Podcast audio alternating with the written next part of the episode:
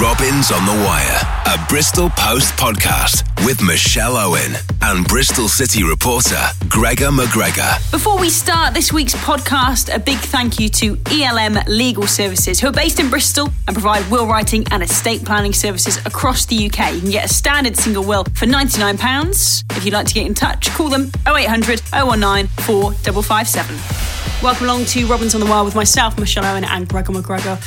Lots on the podcast this week, but first of all, we want to really say it sort of all seems to pale in insignificance due to what happened on Saturday evening at the King Power Stadium at Leicester City. Our thoughts very much with Leicester City Football Club and with the families of those that died in that awful tragedy. Gregor, it's just something you would never expect, would you? You know, you go to a game on a Saturday, and for that to happen at the end of it, I think we're all deeply shocked, aren't we? Yeah, absolutely, and well said. Sincere condolences to the Foxes, and yeah, horrible, moving images that we all saw, and um, hopefully the club will rally around the ownership there, and it's it's kind of good to see across football as well the solidarity of the football family and everybody closing ranks, coming together, and um, sharing the grief really, and horrible to see, horrible to um, learn about, and um, yeah, best wishes to everybody at the club there. Yeah, and, and lovely to see that Ashton Gate was lit up in blue this week as well, paying tribute to Leicester City. And as Gregor said, all our thoughts really with Leicester City at the moment. Football just suddenly doesn't seem important at times like these. Um, but as the football family, all our thoughts with Leicester City right now. Uh, so, Gregor, on the podcast this week, um, we're going to be talking about the result against Stoke. Uh, Jack Butland, he's from round here, and he caused Bristol City a number of problems. We'll be hearing from Lee Johnson on why uh, he chose not to use Weimann. We'll also be hearing from Jay Silva how he's getting on uh, with England and his development this season. And uh, Gregor's managed to grab a chat with David Moyes. And he talked about maybe one day becoming Bristol City manager. We'll have more on that a little bit later. So, uh, Gregor, let's rewind to Saturday afternoon. The performance against Stoke, by all accounts, it was a very good performance. Just one of those days where the ball would not go in. Yep, it was plenty of chances. Great second half performance. Just took a little bit of time to get going. I thought the first half was fairly even maybe the Potters just edged it. And if you look at the XG stats, uh, you love the XG stats? I stats. Do, I do, and they clearly show that Bristol City should have got a lot more from the game. They'd double the shots easily. I think it was 16 shots to something like five in the end, so mm. almost treble the shots. A lot more of the ball. Yeah, eight shots on target. That's a decent amount. And yeah, they, they had the chances. Unfortunately, they kind of just fell to maybe the wrong players, and they just the finishing just wasn't good enough. No, and compared to Hull, where maybe Hull deserved to get something out of that game, and Bristol City came away with uh, three points on Wednesday night, it was sort of the reversal, wasn't it? Yeah, absolutely. And yeah, I, I just think Bristol City is still consistently inconsistent. It's not. Yeah, they that you you've hit the nail on the head. Yeah, not wildly um, different from what we expected. If we're honest, they're sort of mid-table. They look mm-hmm. like a mm-hmm. mid-table side mm-hmm. at the moment. There are good signs in there. There are negatives as well. It was just a really frustrating game on Saturday, and you got to hand it to Jack Butland. Jack Butland, he was superb. He was superb, yeah. Um, but the Robins did hit the woodwork twice. Fam hit the crossbar twice. There was Marlon Pack's effort cleared off the line. Mm. Nicholas Eliasson had two great opportunities. He's really you back really, him to score at the moment as well, wouldn't exactly. You? And it's just uh, that's football, isn't it? A week ago, he, he, comes up with a winning goal at Brentford, running in at the back post, great volley. But this week, the ball falls to him at the back post, and he can't stick it away. And uh, yeah, in, that's what happens. The players need to find that consistency, and I think over the long term they will do. It will just take some time. Bristol City last year were sort of full of goals before Christmas. Not really so this season. No, a good point. I mean, I've been looking at the the defensive side of their game, and I think they've well, they've actually conceded exactly the same amount of goals as they did they'd done at this time last year. Mm. Fifteen goals conceded currently, fifteen uh, last year. I think yep. that's right. Yep. And yeah, they haven't scored quite as many, and that's the difference. They've got, I think, four points fewer than they had this time last year. That was after 15 rounds of games. Um, but in some respects, I actually think they're, they're in a decent position. Well, they're only three points off the playoffs.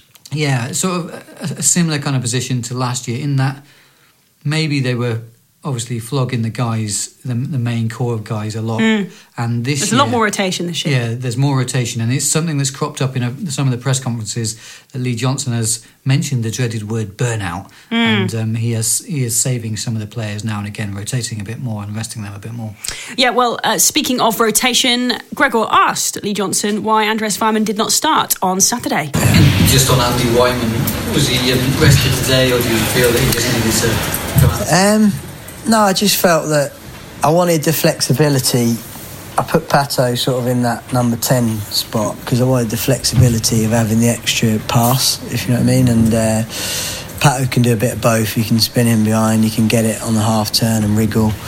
Um, I wanted, obviously, Fam scored in the previous game. Do you know what I mean? I wanted a little bit of energy, which I tried to go for with Eliasson and, uh, and O'Dowda obviously Lloydie was rested, if you like, for this one because Ince is a good player and we needed energy, but also height. You know what I mean? By the end of it, we was land of the hobbits, weren't we? And uh, you know I mean? That these are the the dilemmas you have in your head as a manager. You know I mean? You don't want to be 2 0 down where you've bossed it and then two crouch starts, for example, and do you know what I mean? He's picking Jay Dasilva's picking him up. Do you know what I mean? That, that's how we ended up but we're 1 0 down at that point, you may as well go for it. So you try and find that balance and that equilibrium, having your markers, having your footballers, having your um, energy, which which we tried to do. And uh, I just thought first half we just didn't play forward early enough, and uh, it's not long, it's just playing forward. Uh, short, sharper, bright little passes to create the overload, and uh, played into their hands a little bit, and uh, didn't look as concentrated on the break as we normally do. But I'm sitting here, it sounds like I'm moaning. I thought we was fantastic. If I was a headline, I'd rather it be I thought we was fantastic. Because uh, second half, I mean, that is our personality that we're trying to create. And um, little players, do you want? Do you want the ball? Can you handle the ball? And can you win it back? And uh, we've done that in abundance against probably the most fancied side in the division. Okay, so Stoke, the most fancied team at the start of the season for promotion, but they've had tough times. There was some talk, we'll come back to Andrew Farm in, in just a minute, but there was some talk that if Gary Rowett didn't win, he was going to get sacked. Did you buy into that? Yeah, I did actually a little bit because I think with the results they've had, and I, this is kind of comes from speaking to my counterparts who work work up at the, the Stoke Sentinel. Spoke to some of those guys about mm. the feeling up at up in the Potteries, and yeah, the Britannia Stadium. Yeah, basically, the, with the results they had, they really needed a result this weekend. And I do kind of think that if Bristol City had won, taken those chances, then Rowett would have been under huge pressure. Mm. There would have been a lot of focus on him, and who knows what would have happened then. But it didn't happen, and uh, actually, they the signs are good for them. I believe they've only conceded once in their last four or five games on the road now. Um, so they're picking yeah, up, picking they? up clean sheets. Something Jack Butland spoke about afterwards, and uh, we'll come on to. But yeah, they, have turned things around a little bit. What did you make then about what he said about Andreas Weimann just then? Yeah, interesting. I I uh, was one of those calling for Weimann to have a bit of a rest, to be dropped, and so yeah, I, I can't complain. However, it's so easy in hindsight to say we needed a finisher. We needed someone to to score that vital goal on Saturday, and yeah, it just didn't work for Fami. I, th- I, thought there was a really key duel in the match between Diédhiou and Bruno Martins Indi. And uh, yeah, Martins Indi has got great experience at Champions League level with Porto. He's done it in the Premier League, and he really marshalled Diédhiou well. And I didn't feel that Fam was ever going to get the space to to get that finish. So he was kind of kind of working the room for himself, not often around the six yard box, but slightly further out, which is when he hit the crossbar twice, really. Um, and it was going to take some miraculous bobble of the ball for it to end up in his path. So, yeah, that was a key battle. Didn't go City's way. And yes, as a result, maybe they needed Weimann on there. Paterson wasn't his greatest game out either, unfortunately. And uh, yeah, but easy to say in hindsight. Easy to say in hindsight. And there was this man in the way, Jack Butland, and we managed to catch him in the mix zone after the game, which is where the players walk out when they're going towards the bus. And he stopped for a chat. And just listen to this. Oh, we know that Jack Butland is from round here and he explains that. But listen to what he says about Bristol City and his youth. Yeah, born in Southmead, but um, yeah, never lived in Bristol as such. But um, yeah Eastern Gordano for a few years, and then um, spent the rest of my rest of my time when I was, when I was down here at Cle- in Clevedon and a little village outside called Kenn. So that's where Mum grew up, and that's they do come up to, to, to Stoke a fair bit. But Did you never get to, to go to either of the Bristol clubs, Jack? no, the opportunity was well, never seemed to Nobody be there. wanted- nobody asked you? No. So we had we had a we had a few players to be fair in our little Clevedon United that were that were all right that didn't perhaps get a chance. So um, no, completely bypassed it and ended up playing for a development centre against a local team in Birmingham. Um, at Birmingham's training ground, and, and that was that. They, they offered me a chance to, And what age was come that? for a So shot. what age That was you got to? 14, so I went. You know, Sunday, I was playing Sunday League from seven years old Yeah. as a striker until I was 12. You were back. with- So um, yeah, was never was never a part of the setup. So. Fascinating hearing Jack Butland chat there. That was in the mix zone. He was chatting to various journalists. Gregor was hovering as well. Gregor, players, of course, go under the radar. Players get missed. But Jack Butland, an England international, he's from Bristol. How did City and Rovers both miss him? Yeah, just going to give a shout out to Richard Latham there, who's asking a couple of questions. Long time uh, Bristol uh, City reporter, obviously used to do my job, I think, at the Bristol Post for a long time. And yeah, Jack Butland, incredible, isn't it? How a player like that slips through the net, and I'm sure that there will have been words about that behind the scenes. And um, yeah, basically the club will be working really hard to make sure that it doesn't happen again because he's a top top talent Oh, and yeah. uh, superb on Saturday. Is he? This feels disrespectful, and I absolutely love the Championship. But should he be playing in the Championship or should he be playing in the Premier League? Will he get? Will he go in January? he should be playing in the Premier League without a shadow of doubt. He, he for me, is the probably the second best English goalkeeper. I, I really like Jordan Pickford, and I think Pickford's distribution is way, way superior to Butland's from what I've seen, and certainly on on Saturday when Butland was slicing it into into the um, Lansdown stand a couple of times, but. But Butland's shot stopping is just phenomenal at times, and really interesting to hear from him after the game. He was saying that he didn't rate that performance on Saturday as one of his best matches. Wow. Yeah, just I think he made five or six saves on Saturday, but he said when in his first year at Stoke, and think this is what I remember from him as well. He was making some games of up to ten or eleven, sa- uh, 10 or eleven saves, which is just phenomenal. For That is amazing. Yeah, that is amazing. Be interested to see where his future lies and uh, if he can get back into into the England squad or if he can be in the England squad while he is in the Championship. And if he stays at Stoke in January, we shall see. Now, Jay Dasilva and Lloyd Kelly. This is really interesting. Something that happened on Saturday because apparently Lee Johnson was having words with Lloyd Kelly from the sideline. He wasn't happy with him. He went off at half time. Jay Dasilva came on. How did it look from your perspective, Gregor? Well, it's something we obviously asked Lee about, and uh, yeah, he the head coach was typically candid after the match and said that it wasn't a slur. The exact words were, "It wasn't a slur on." Either um, Lloyd or Callum's performances, and actually thought Callum O'Dowda was a little bit unlucky to be substituted because I thought he played pretty well in the first half actually. But yeah, Lloyd Kelly didn't have a very good first half at all. He was really ponderous on the ball, really slow to get going. And Lee Johnson explained that substitution basically as the left flank of his team not working at all. And what he specifically meant there was that every time they got the ball, those two players were playing it too safe. Um, playing, yeah, taking the safe option too often, and they're passing it backwards too often. And he wanted to see more forward passes, uh, more penetration, and he um, used the he he spoke about the right hand side of the pitch uh, with Hunt sort of curling the ball around the full back and dropping balls over the sta- Stoke defence, um, getting getting the Bristol, getting the opposition defence turning, especially Ashley Williams.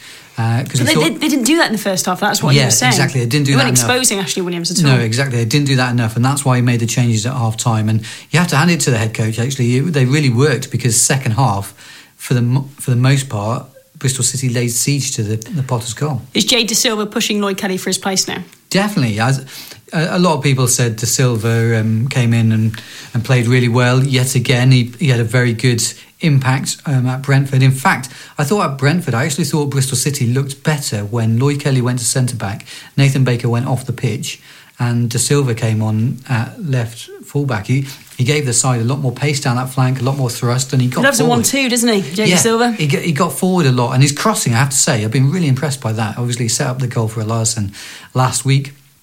And yeah, I, I, wasn't aware how good his crossing is, and that's something I've noticed recently. And yeah, I, think there's a big argument for yeah keeping him in at least. Would you put Lloyd Kelly to centre back, or would you drop Lloyd Kelly?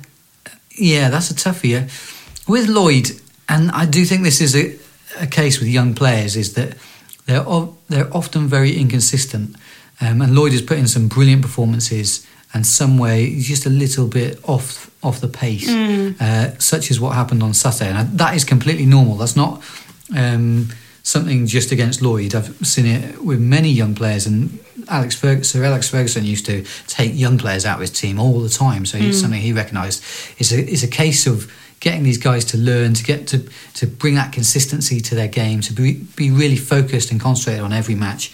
And you kind of see that with Mourinho, like, sort of like lambasting Luke Shaw. Mm. And in a way, we've got Lee Johnson trying, to up the standards of Lloyd Kelly here. And I, I don't see anything wrong with that, actually. I think uh, these young players need to be told what's what occasionally, and um, yeah, I, I, think that's the way to make them progress. Mm, okay, let's uh, hear from Jay Dasilva now, actually, on how he's been faring with England. Of course, he's been in the under 21 setup and uh, he's been flourishing there, so let's get his thoughts on that.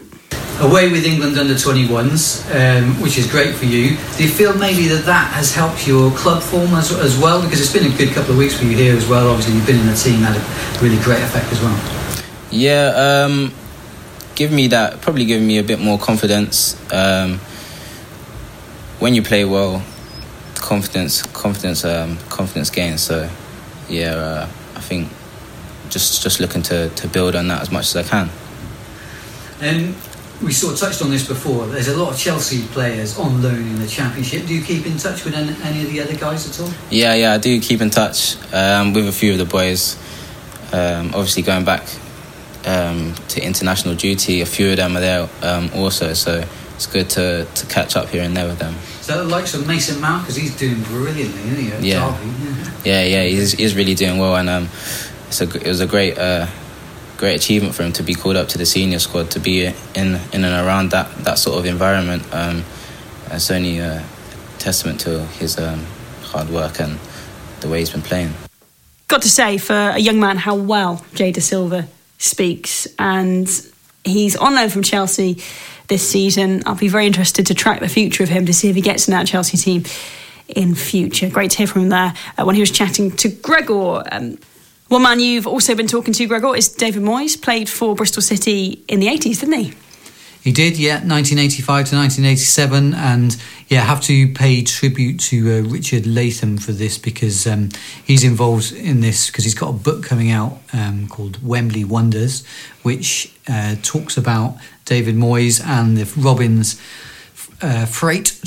What is it? The Freight Rover Trophy final of 1986 when Bristol City won 3 0 against Bolton, a Bolton side containing Sam Allardyce, no, no wow. less. And uh, yeah, David Moyes played centre back on that day at Wembley. They won 3 0. Incredible. And the first of Bristol City's record three EFL trophy wins. They they hold the most wins oh, in that yeah. competition. There you go. So uh, yeah, and basically he he professed his love to Bristol, and really he said it was the best, probably the best period of his playing career down yeah. here. Um, he was really disappointed when it came to, to, time to leave. He didn't really want to go. It sounds a bit like he was kind of ushered out the door. And he did say to me that he understands that now, how that works, being a manager and having yeah. to do it himself. yeah, times. of course. Uh, well, he also spoke to us about Bristol City this season and the potential of maybe being Bristol City manager one day. Here's his chat, or some of it, with Gregor, and the rest you can find on the Bristol Live website and in the Bristol Post. And do you still keep an eye on Bristol City's results at all, David? I do, very much so, and, uh, you know, and, I, and I, I, like the way that I, I think there's signs of there's real signs of progress. I think the what the club are trying to do, the way they're trying to move forward. I've always believed that, that you know.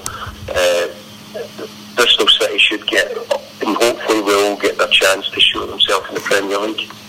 And uh, I think the signs are that they're going more towards that now than, than they have done for a long time. Uh, I think the manager's doing a good job. I think uh, he's doing a good job with, with, in what he's doing. And what you need to do is continually make small steps every year, make progress, try and look to get closer to the playoffs every year. And uh, and you hope that you get you get an opportunity, and obviously with the amount of money getting spent in the championship now, it, it's certainly not an easy division to get out of, and there's no guarantee that the Endy will do. Uh, it's very difficult. Yeah, sure. There's there's certainly a lot of ambition down this way, but as you say, it's a tough, tough league, the the championship, and it certainly seems like teams swap places day to day. Yeah, I think Bristol would really. I think Bristol can easily uh, can easily have a Premier League club, and also I do, I do think that uh, you know the city probably could do with it as well. It'll be great for, for everybody in the city if they could get a Premier League team.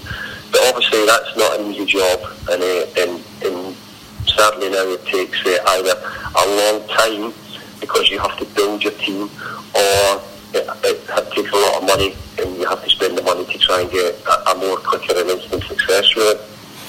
For sure, for sure. Just, just finally, David. I mean, obviously, I don't know what your plans are, but do you think you could maybe see yourself as Bristol City manager in the future one day, or, or, or I guess we see what happens. Uh, No. That's for sure. I was, I was very close to becoming Bristol City manager uh, before Tony Pulis went. So you might need to look back what date that was. Uh, I was close to. I, I, I was manager of Preston at the time, and and uh, I was having quite regular contact with Bristol, and I said okay, I would do it, and, and in the end, it, it didn't quite materialise, or, or I would have been manager around at that time.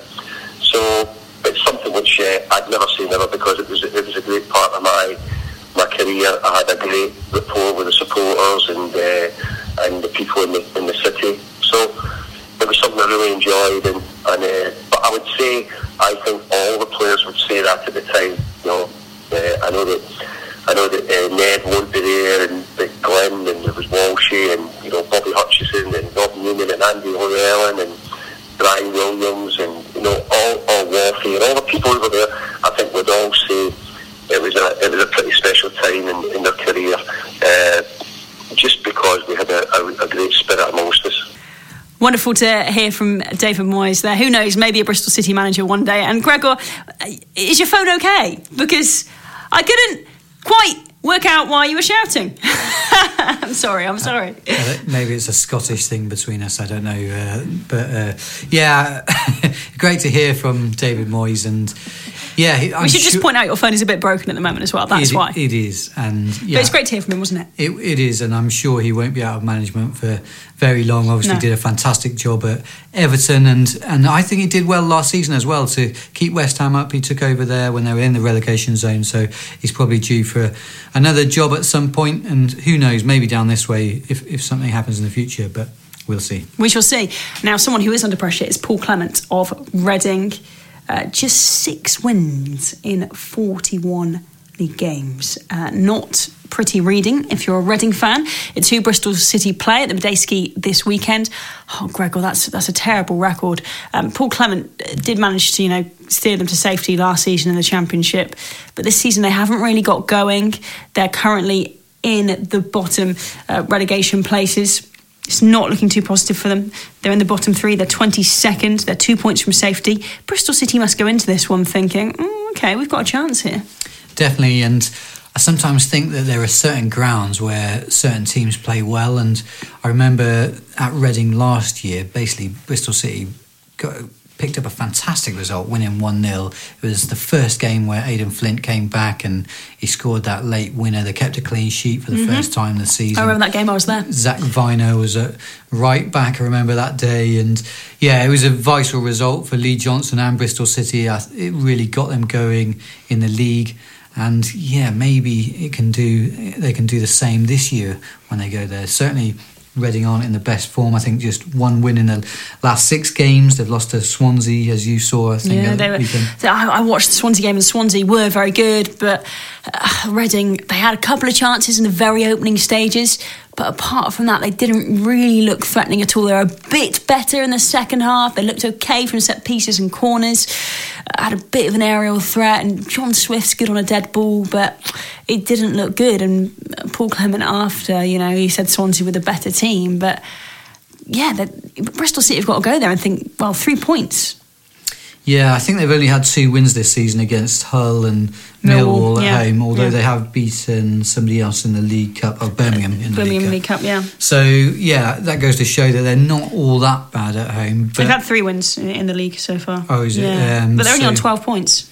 Yeah, so yeah, it's not going to be easy. And no, it surprises me, like when you go to these teams near the bottom, and I include Rotherham. This when when City went up there recently, they were completely outplayed by Rotherham for a large part of that match, maybe until the last half an hour. And yeah, you you, you maybe expect on paper um, City to pick up the three points here.